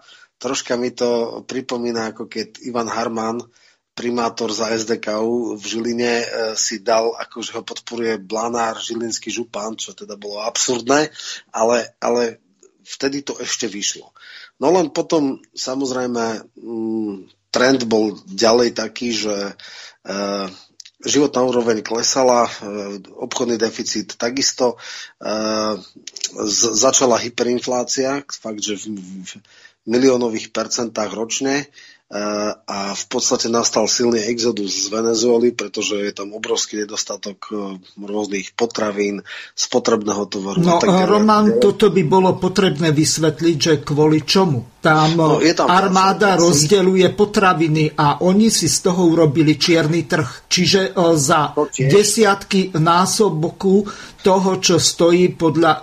Tam je socializmus, čiže majú tam nejaké stanovené... Regulované ceny. Regulované ceny, presne tak. Ale je tam tým pádom, je tam tým pádom samozrejme nedostatok a prekvita čierny trh, kde je to teda akože veľmi drahé. E, chodilo sa aj v tých pobrežných, teda pohraničných oblastiach na nakupovať do, do, Venez, do Kolumbie, v ostatných mm-hmm. krajín. Potom však boli tam tie srdcervúce zábery aj na tých hraniciach. Potom už nechcel obrovské množstvo Venezuelčanov je ako keby v exile, či už v Peru, alebo v Brazílii, alebo aj v Kolumbii, ale nikde už ich nechcel, lebo to je fakt ťažký exodus. Skrátka, dneska je Venezuela ekonomicky skolabovaná krajina. No, a um... zároveň v podstate, keď sa ukazovalo, že ekonomická politika Madura je neudržateľná, tak eh, boli voľby štandardné parlamentné, kde prehrala jeho strana a vyhrala opozícia. Nie sú to žiadni ultrapravičáci z nejaký Saskary alebo podobné, ale predsa len ľudia, ktorí chceli aj privatizovať, chceli zaviesť, eh, teda zrušiť množstvo dotačných programov a tak ďalej. No a vznikol problém, dostal sa do ťažkého konfliktu prezident s vládou. Oni sa navzájom blokovali, na druhej strane v parlamente nemohli prechádzať zákony, ktoré chcel dať prezident. E, tam je viac taký prezidentský, neparlamentný systém, ale samozrejme ani prezident bez parlamentu toho veľa ne, ne, nezmôže. No a preto urobil e, Maduro takú iniciatívu urobil tzv. ústavodárne zhromaždenie, ktoré ale opozícia striktne odmietla, lebo dovtedy uh, tak ako v bežných parlamentoch ústavu, ústavné zákony prijímali ústavnou väčšinou bežné parlamenty, ale on povedal, že keď sa vypracováva nová ústava, má byť špeciálne zhromaždenie preto uh, kreované. Aj tak urobil a oni sa nezúčastnili, teda opozičné strany, opoziční kandidáti, a teda tam má väčšinu Maduro. A oni zase zrušili toto ústavodárne zhromaždenie, v podstate súčasný parlament a navzájom sa vy, blokujú. Zásadná vec, prečo sa ešte Maduro drží pri moci, je to, že armádne špičky v podstate ho nehodili cez palubu, držia ho, pretože armáde vychádza v ústrety a oni z toho v istom zmysle profitujú. Na druhej strane sú tu samozrejme veľké demonstrácie, e, ľudia sú nespokojní. No a teraz vznikla taká situácia, že vlastne ten parlament, ktorý ústavodárne zhromaždenie chcelo ako keby zrušiť, tak predseda tohto parlamentu sa vyhlásil, že on je vlastne ako keby zastupujúci prezident, pretože Maduro je teda podvodník a diktátor a tak ďalej a tak ďalej. Boli aj prezidentské voľby, keďže ten jeho prvý mandát e, v podstate vypršal, ale a zase opozícia ich bojkotovala, povedala, že tie voľby a priori dopredu budú nečestné, smanipulované, také onaké. Na 10. januára mal inauguráciu a následne na toho ako keby zosadil, alebo vyhlásil za zosadeného e, práve šéf parlamentu. Len e, takto, tu je jeden zásadný problém tieto druhé voľby, ktoré boli 21. mája minulého roku, tak on ich drvivo väčšinou vyhral. Tuším, že mal nejaký 69%. Lenže no. tie predchádzajúce v 2013, tak tam len o 6 desatín porazil toho protikandidáta. Kaprinasa, vtedy bol Kaprinas. Mm-hmm. No, no a práve to je to. Takto ono sa to dobre vyhráva, keď nemáš protikandidátov, respektíve keď opozícia, keď je nejaký taký kandidát, ktorý nikto ne, nebere ho vážne. Že ako, no, pri všetkej úste, keby, keby bol, ja neviem, nejaký vážny politický kandidát a proti nemu išiel Vasky, tak Vasky keby aj získal 40%, ale nemusí sa obávať normálny človek. Čiže žiadne veľké, reálne politické váhy nešli proti Madurovi, pretože ignorovali tieto voľby. Oni ich a priori povedia, že ich neuznávajú, lebo nebudú a tak ďalej a tak ďalej. No a teraz eh, on to vyhral, samozrejme bez reálnej konkurencie a oni to teraz pochybňujú. Čiže, čiže toto je tá v podstate e, frustrujúca záležitosť. No a teraz ide o to, že vstupujú do toho veľmoci. Spojené štáty, Francúzsko, Nemecko, Španielsko. No a na druhej neviem, strane Rusko a Rusko, Čína. Turecko, a... Čína. Áno, mm-hmm, áno. Presne. No, čiže teraz sa vlastne preťahujú, že jedni hovoria, toto je seriózny a legitímny prezident a niektorí hovoria, nie, uh, nie je to seriózny a legitímny prezident, nech sa urobí nejaká vláda národného porozumia, nech abdikuje, nech sa urobia nové voľby. Paradoxne aj Maduro je ochotný ísť na voľby, ale iba parlamentné, nie prezidentské. A samozrejme, že neexistuje tam dôvera, Neviem, ako toto. Viac menej hrá sa na jedinú hru. Dnes je situácia taká, že Maduro nemá väčšinu e, v podpore obyvateľstva. E, som celkom presvedčený a náchylný veriť tomu, že ak boli absolútne rovné, otvorené, neviem aké voľby, asi by to nevyhral. Mhm. Už aj preto, že teda rozhodne sa krajine dobre nedarí. Na druhej strane predstava, že tu prídu nejaké intervenčné síly a nastolia demokraciu, tak z toho som teda ako, z toho chytám veľmi ťažkú koprivku, takže toto tiež cesta nebude. Vieš, čo ma zaráža no. na tomto? Napríklad no. slovenský rozhlas hovoril o tom, že pláva tam ruská ponorka, že Wagnerovci ako súkromná ruská armáda, že idú chrániť skrátka Madura. Ďalšia správa úplne, neviem, či je to fejková, ale odznelo to v slovenskom rozhlase, že pristali tam dve ruské lietadlá a že ho idú evakuovať tak ako Janukoviča, alebo čo? Kvôli čomu? no toto sú fakt bulvárne. Tak takto.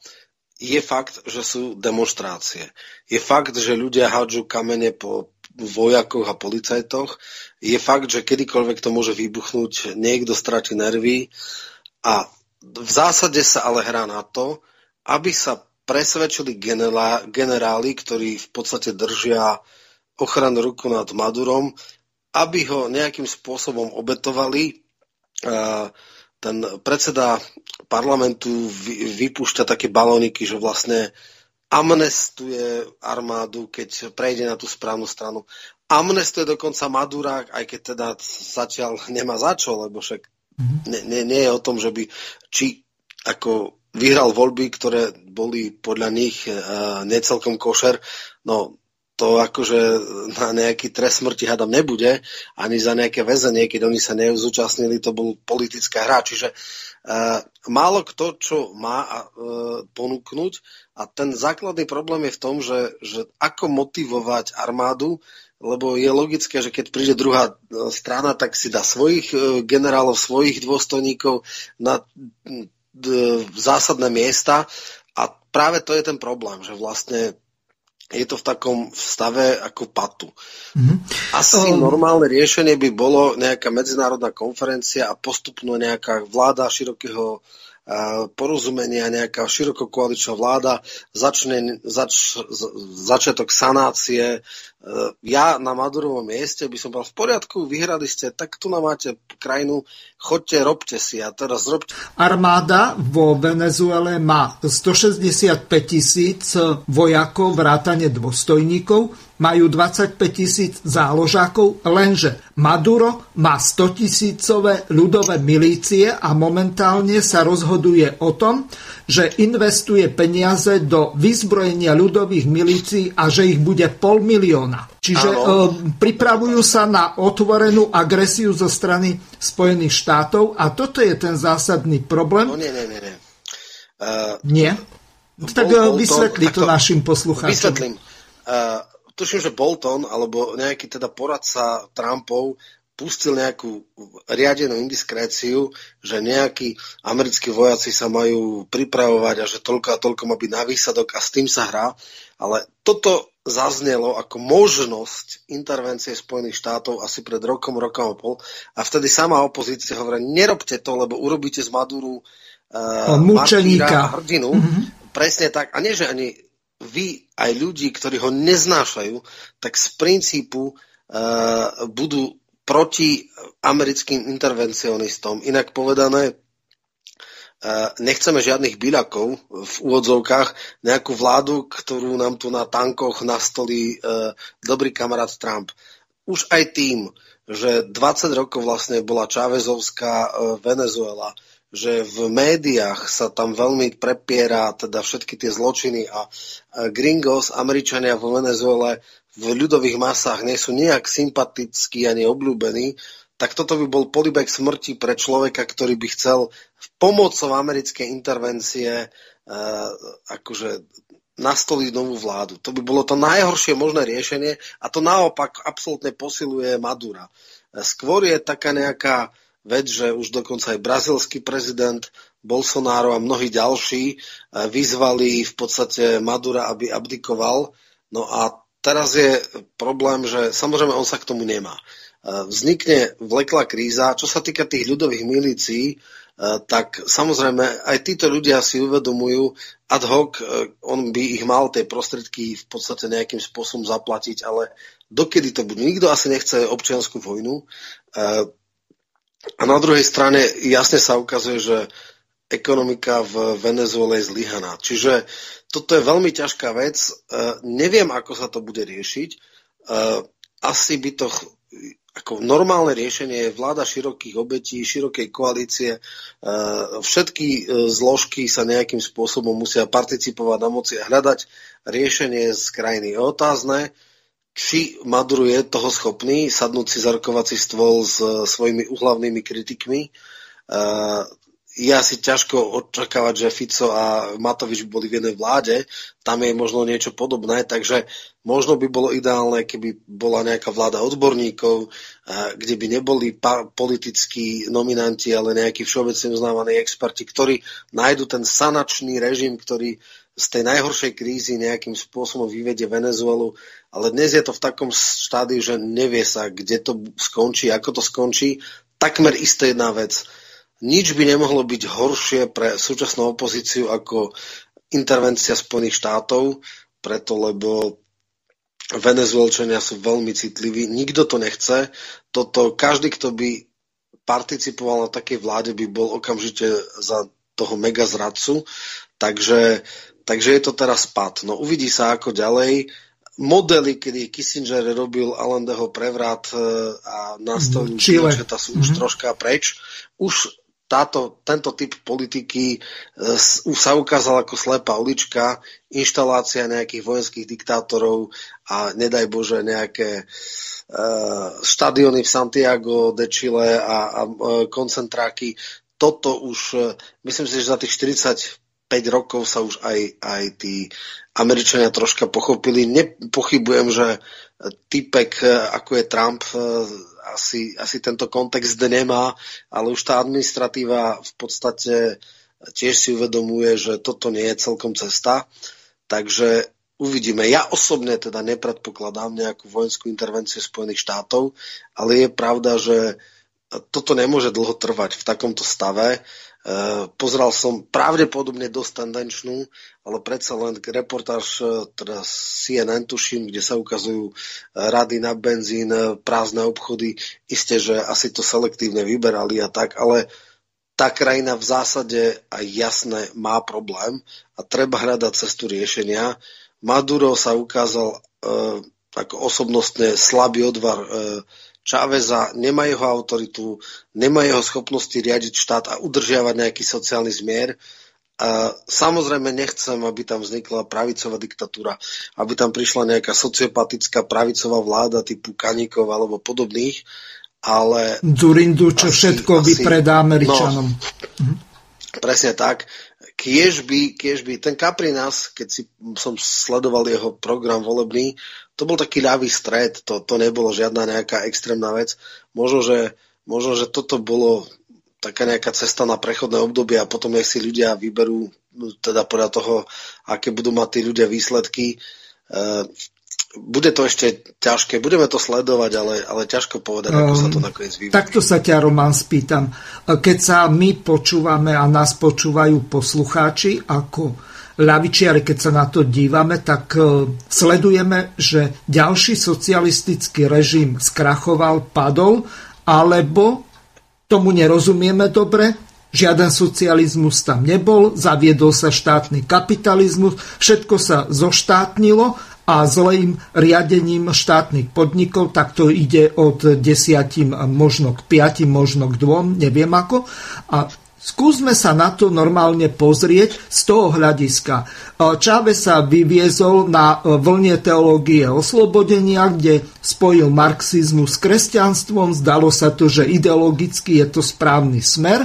Mal aj podporu, keď Američania sa snažili urobiť Karakase e, prevrat, tak do ulic vyšli 2 milióny ľudí. Možno, že boli aj z vidieka pozvážané, nie je to podstatné. Tých ľudí tam bola masa obrovská. A... Prišli spontánne, to je to pravda, podstatné. Prišli spontánne a on vtedy dokonca už mal pripravené lietadlo, chcel odliezť na Kubu, ale videl, že masy ho vrátili naspäť a e, armádnym dôstojníkom jednoznačne povedali, toto nie, akože americká ambasáda nebude rozhodovať o tom, kto nám bude vládnuť. Uh, nepoznám do podrobností uh, ekonomické nástroje politiky uh, Madura, ale zjavne tam nemá schopných ekonómov, zjavne to asi prerastlo v nejakú kleptokraciu, zjavne nekompetentní ľudia sú alebo boli na dôležitých miestach a nevedia dobre riadiť tú krajinu. Nie je to e, otázkou systému, nie je to otázkou, že keby tam bola ultrapravicová diktatúra, tak to bude úplne, že všetko fajn. E, môžu byť aj sociálne solidárne systémy, ktoré e, fungujú. Však pre Boha, keby to bolo z princípu zle, tak e, štáty s najvyšším indexom kvality života severskej krajiny by boli dávno zlyhané a nie sú. To znamená, to nie je otázka, by som povedal, hodnotového nastavenia, ale schopnosti riadiť štát, kompetencii riadiť štát. E, Maduro e, sa ukázal ako neschopný a jeho tým pravdepodobne lojalita bola podstatne vyššia hodnota pri, pri ja neviem, získavaní dôležitých e, postov v štátnej správe a v ekonomike než kompetencie. No a potom to takto skončí. Pravdepodobne nekvalifikovaní ľudia dostali riadenie petrochemických a ťažiarenských podnikov, nemajú náhradné súčiastky. E, nie som hlboký expert na ekonomickú situáciu Venezuelu, na to by trebali iní ľudia, ale je jasné, že kým ten Hugo Chávez to držal ako tak nad vodou, tiež tam nemala rasty ako Čína, tiež tam uh, to nejak šiale neprekvítalo, ale spôsobil to, že sa rovnomernejšie a spravodlivejšie to HDP... A hlavne ľudia nehľadovali ako teraz. Presne tak. Nielen, že nehľadovali, ale mali oveľa väčší prístup k vzdelaniu. E, ľudia z nižších vrstiev mali šancu dostať sa na tom spoločenskom rebríku vyššie. Tá spoločnosť ju veľmi pozitívne posunul. Potom prišiel súbeh nejakých troch, štyroch okolností prudký pokles cien ropy, nekvalifikovaná vláda, líder slabý bez e, nejakej silnej podpory v obyvateľstva a bez jasnej vízie. A toto všetko e, urobilo taký smrtiaci koktejl. Teda nie je to v systéme ako takom, nie je to v nastavení spoločnosti, že či má byť solidárna alebo má byť egoistická. Ide o to, že v tomto konkrétnom prípade Venezuely tam sú zvučia nejaké tri alebo štyri okolnosti, ktoré spôsobili, že dnes sa zdá, je tá krajina v kolapse. Kiež by sa nejakým dobrým spôsobom z toho podarilo sa dostať a kiež by sa teraz nevychýlilo to kývadlo na ultrapravicu, že teda príde tam nejaká tečovsko-reganovská e, bábková vláda, ktorá, ktorá bude všetko privatizovať, ktorá zavedie, zruší všetky sociálne systémy, zavedie školné pomaly od základnej školy a, a, a všetko bude privátne a neviem čo.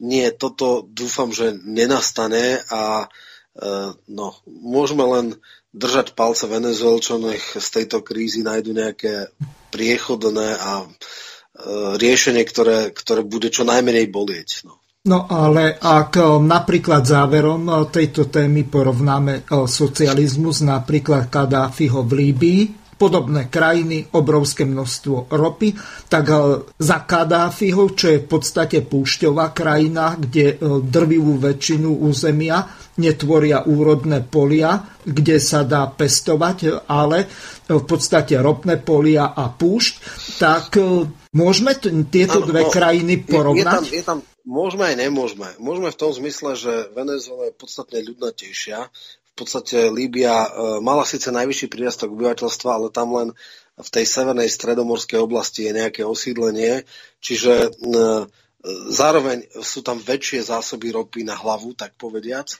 A e, okrem toho sa tam rozvíjala ekonomika, ona sa do istej miery diverzifikovala. E,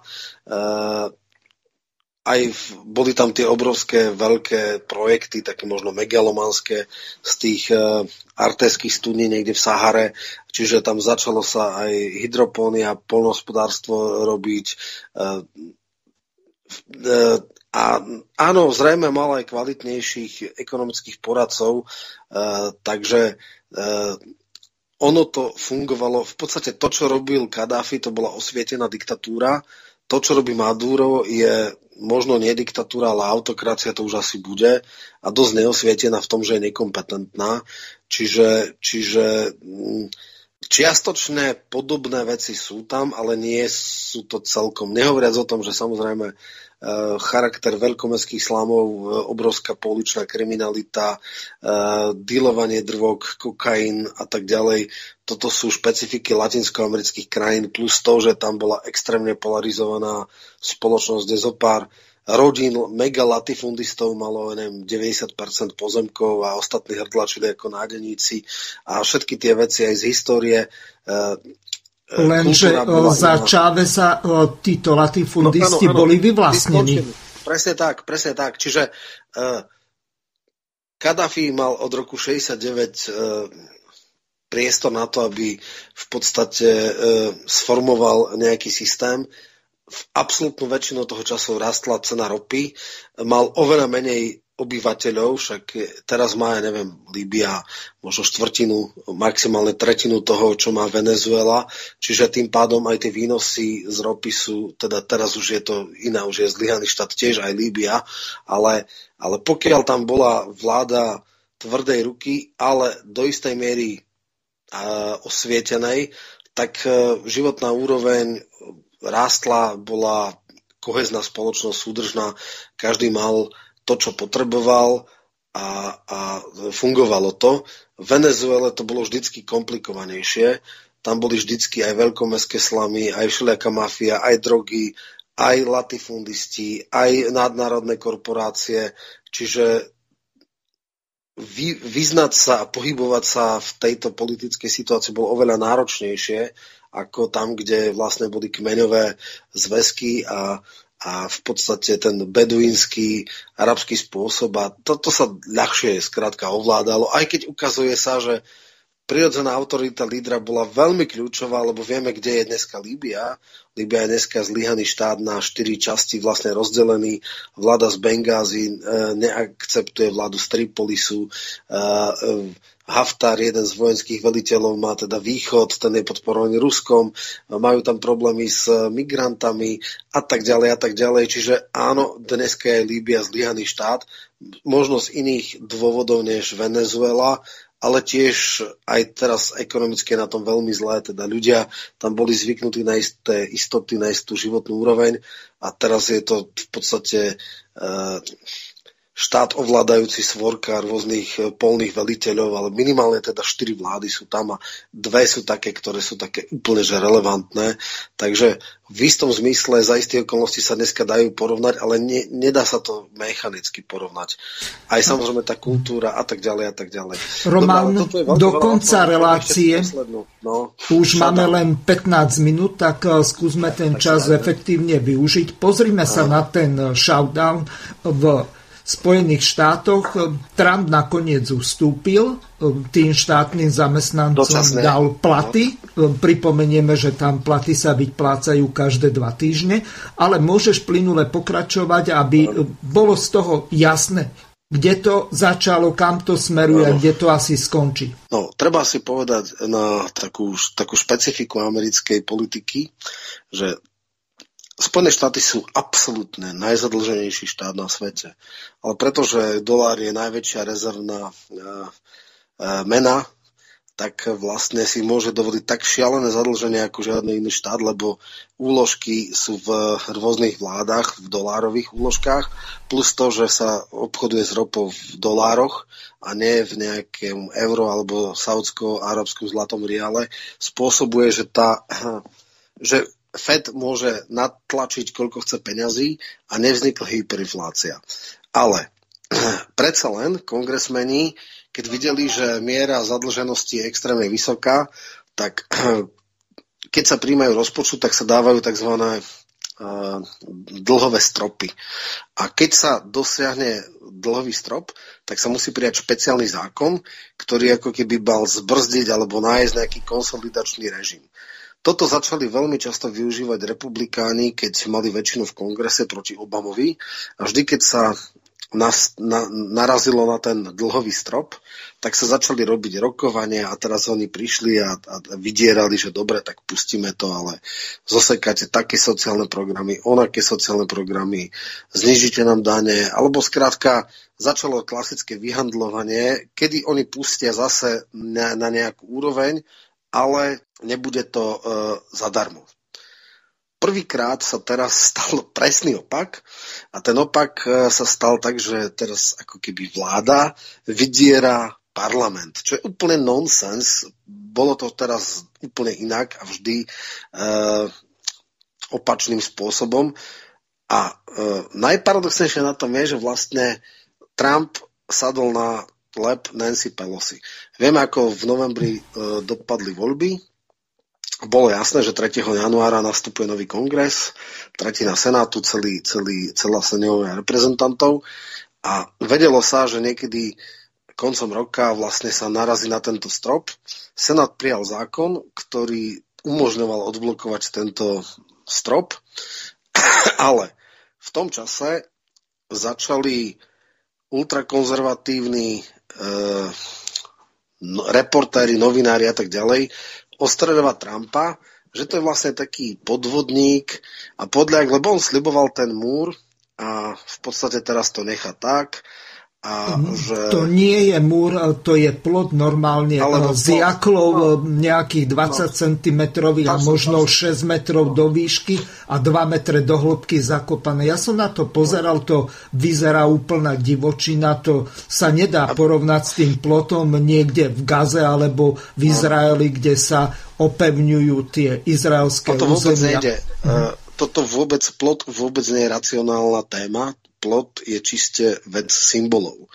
Aj demokrati sú ochotní dať na ochranu hraníc relatívne slušné prostriedky, ale do rôznych dronov, do rôznych, uh, by som povedal, uh, nejakých čidiel, ktoré budú... Hej, monitorovacie zariadenia, ktoré tak. budú kontrolovať tých uh, prichádzajúcich migrantov. migrantov. Mm-hmm. Ale múr sa stal symbolom. Tak ako berlínsky múr bol samozrejme fyzicky bránil, ale bol symbolom rozdelenia sveta, tak múr na mexickej hranici je, by som povedal, zhmotnením sporu alebo politického súboja medzi republikánmi a demokratmi. Demokrati v celej kongresovej kampani tvrdo kritizovali, kdežto e, v podstate naopak Trump ho presadzoval. A teraz e, jeho podporovatelia Trumpa prišli, však ty si ako taký tlčhuba, hovoril si, že bude múr a nie je. A on prišiel a povedal, tak ale ja toto využijem, však ja vydusím demokratov, pokiaľ mi nedajú prachy na múr, tak bude odstavka vlády, 800 tisíc zamestnancov bez platu, vládne agentúry a vy, demokrati, budete za to zodpovední. No je to logika tupého a chorého človeka. A teraz som čítal o tom e, veľké podrobnosti a začalo to vlastne tak, že šéfka sen, e, teda kongresovej väčšiny Nancy Pelosi bola na rokovaniach a dohadovali sa. On chcel všelijaké iné rôzne veci. A ona povedala, no však tak skúste akože urobiť shutdown, keď si to myslíte. A on vtedy vôbec nad tým nerozmýšľal a on jej chytil na lep a v podstate povedal, že áno, dokiaľ mi nedáte do toho rozpočtu aj rozpočet na múr, tak jednoducho ja ho budem vetovať. No a v kongrese paradoxne prešiel zákon, ktorý odblokúváva uh, shutdown. Povie, že je možné financovať, ale samozrejme nesmie sa použiť tie prostriedky na múr. Išlo to do Senátu. V Senáte má zatiaľ väčšinu demokrati, eh, republikáni, takže on bol stopnutý. Keby aj náhodou to prešlo cez Senát, tak to môže prezident Trump vetovať, vrátiť to a na prelomenie prezidentského veta treba 60, uh, 66 poslancov, senátorov, čo je takmer nemožné, to je dvojtretinová väčšina. Mm-hmm. No, lenže absurdné je to, že on používa proti svojim ľuďom, svojim zamestnancom, akože vydiera legislatívu, čo je nonsens. Je jasné, že demokrati, pre ktorých to bol gro kampane, v tomto v žiadnom prípade neustúpia.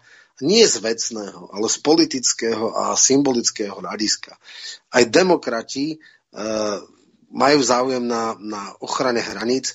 Nakoniec, keď som si čítal analýzy, absolútna väčšina drog ide cez štandardné tranzitné cesty v dvojitých dnách, e, nákladiakov, v cisternách, e, letecky, neviem ako. Len malá časť e, ide cez tú akože hranicu. Uh, takisto väčšina uh, migrantov je tam tak, že sa dostane legálne a potom v podstate im prepadne víza a, a ostávajú tam a sú v tých komunitách. Čiže nie je to vecná stránka sporu, je to čiste symbolická stránka sporu.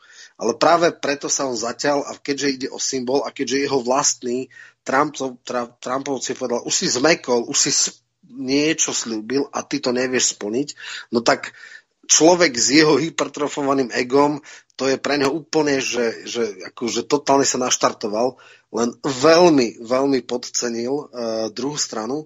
Tá sa vôbec nerozsypala, ale naopak s obrovskou radosťou videla, ako rastú preferencie demokratom, lebo skoro 70% ľudí vinilo z shutdownu republikánov, nie demokratov a začal prudko klesať. Dneska má iba 40% podporu Trump, čo je takmer najnižšia. Samozrejme, že volebný systém je nastavený tak, že aj ten, kto má menej hlasov, môže mať viac voliteľov.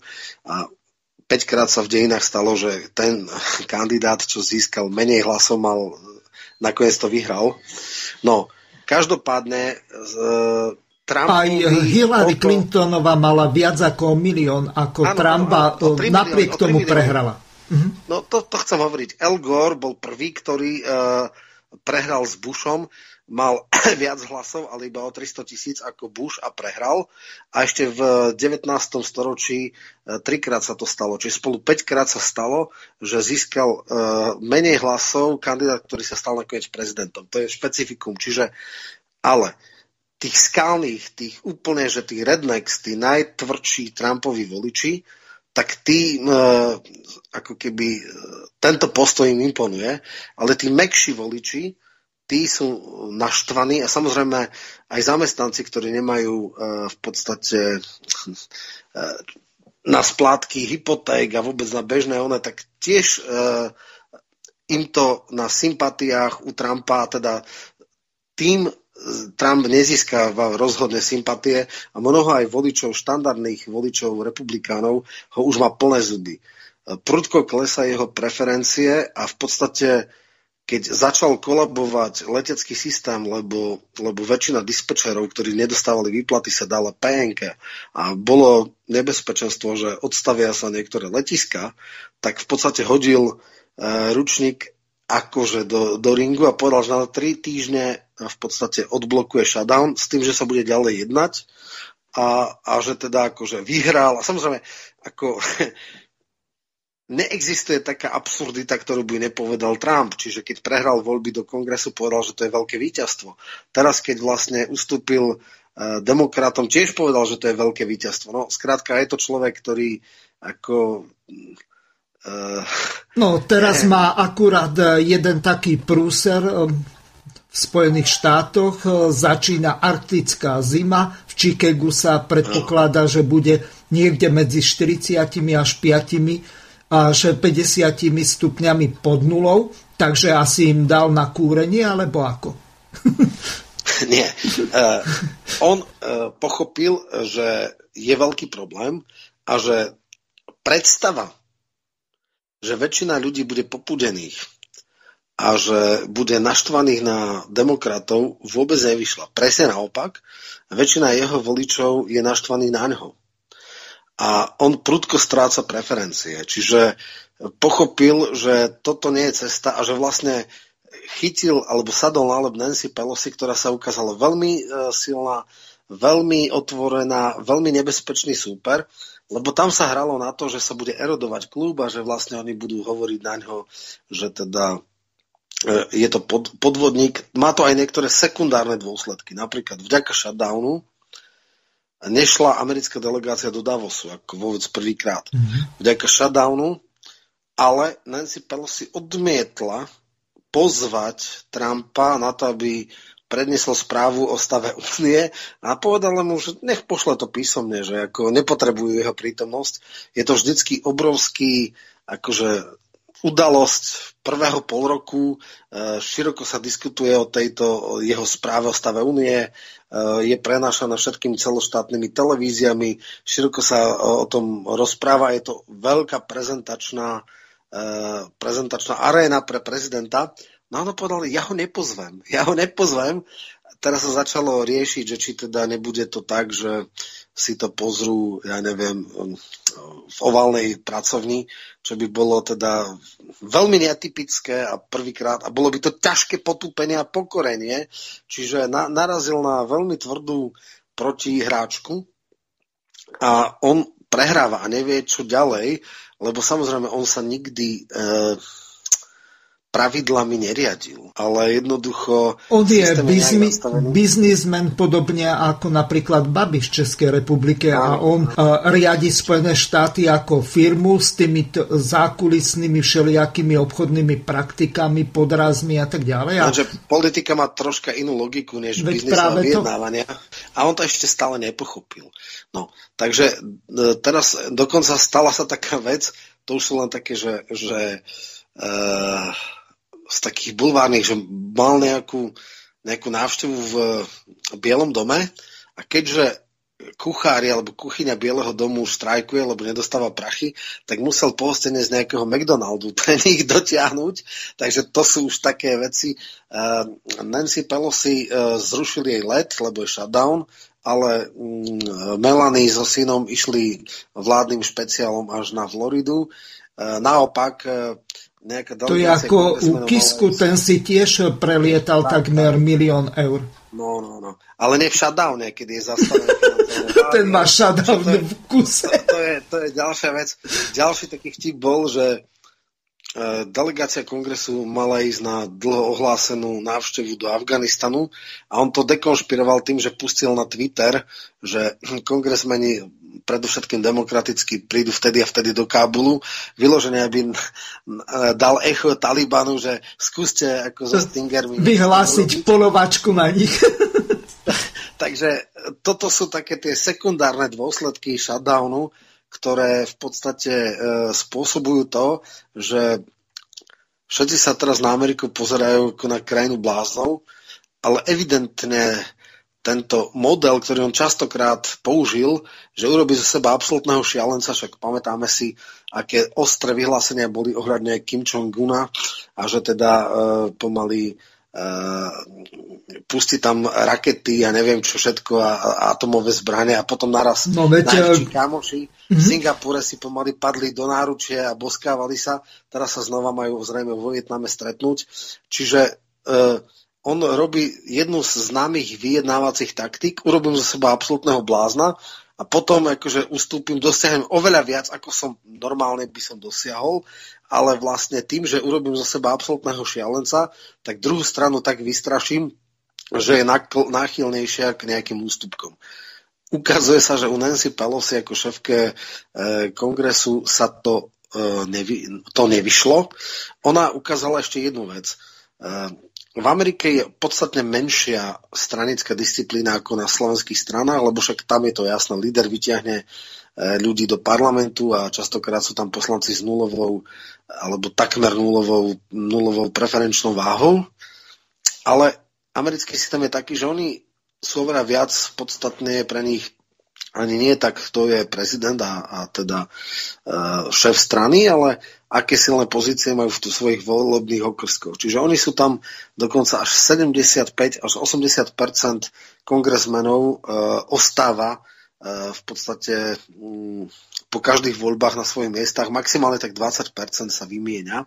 To znamená, že tam sú, sú niektoré skalné štáty, kde to majú isté, že ja neviem, v Bostone od roku 36 nebol iný než demokratický kongresmen zvolený a zase niekde v Texase alebo ja neviem, niekde v Wyomingu, tak tam je absolútna, prípadne na Aliaške, tam vždy republikáni prípadne na Havaji demokrati a sú len tzv. swing štáty, ktoré raz sú tam v tom okrsku republikán, raz demokrat, ale v zásade, v zásade e, niektorí nie sú závislí v podstate od stranického vedenia. Okrem toho tam je inštitút primáriek aj v rámci jednotlivých okrskov, čiže vedenie strany e, nemôže celkom zabezpečiť, že kto bude, to si ten človek musí nejakým spôsobom vybojovať sám. E, priamo alebo nepriamo sa to rieši tak, že proti kandidátovi prístupu vedenie strany viac peniazy na kampaň a tak ďalej, ale, ale nie je to tak, že si môžu len tak ťahať na koberček. Je veľa nejakých demokratov e, alebo aj republikánov, kongresmenov, ktorí teda nejdú celkom v lajne a sú veľmi autonómni. A Nancy Pelosi sa podarilo udržať tú väčšinu e, demokratickú v absolútne striktnom postoji k shutdownu. Nikto nezačal vymýšľať a, a otáčať. A dokonca taká až absurdná vec, 10 republikánov podporilo demokratický zákon, ktorý zastaval shutdown, čo sa ukazuje, že je veľký problém. Čo má teraz... E, no, Roman, my budeme mať veľký problém, lebo už máme poslednú minútku. Dobre, tak nič. Skrátka vyzerá, že shutdown e, skončí ako ďalší debakel pre Trumpa. E, je to veľmi atypický politik a asi aj na, o mesiac budeme riešiť americkú, lebo uvidíme, čo urobí, či teda ticho odvolá a už to nechá tak a nechá murmúrom, alebo bude niečo ďalšie vymýšľať. Každopádne... No vymyslí asi nejakú vojnu, tak ako keď tak, mal no, Brusel, povedzme Bill Clinton. Výnimočný štát, Vynimočný stav, vynimočný stav môže urobiť, ale to už nemáme čas vysvetliť, čo by to znamenalo. Každopádne teda lúčim sa s tebou aj s poslucháčmi a teda teším sa potom o mesiac znova do počutia. Ďakujem ti veľmi pekne za veľmi zaujímavé rozprávanie. Možno, že by to bolo aj na 3 hodiny, nie na 2, ale aj tak veľmi pekne ti ďakujem a lúčim sa nielen s tebou, ale najmä s poslucháčmi, vďaka ktorým bola aj táto relácia pripravená, vyrobená a aj odvysielaná. Takže e, do počutia. Do počutia.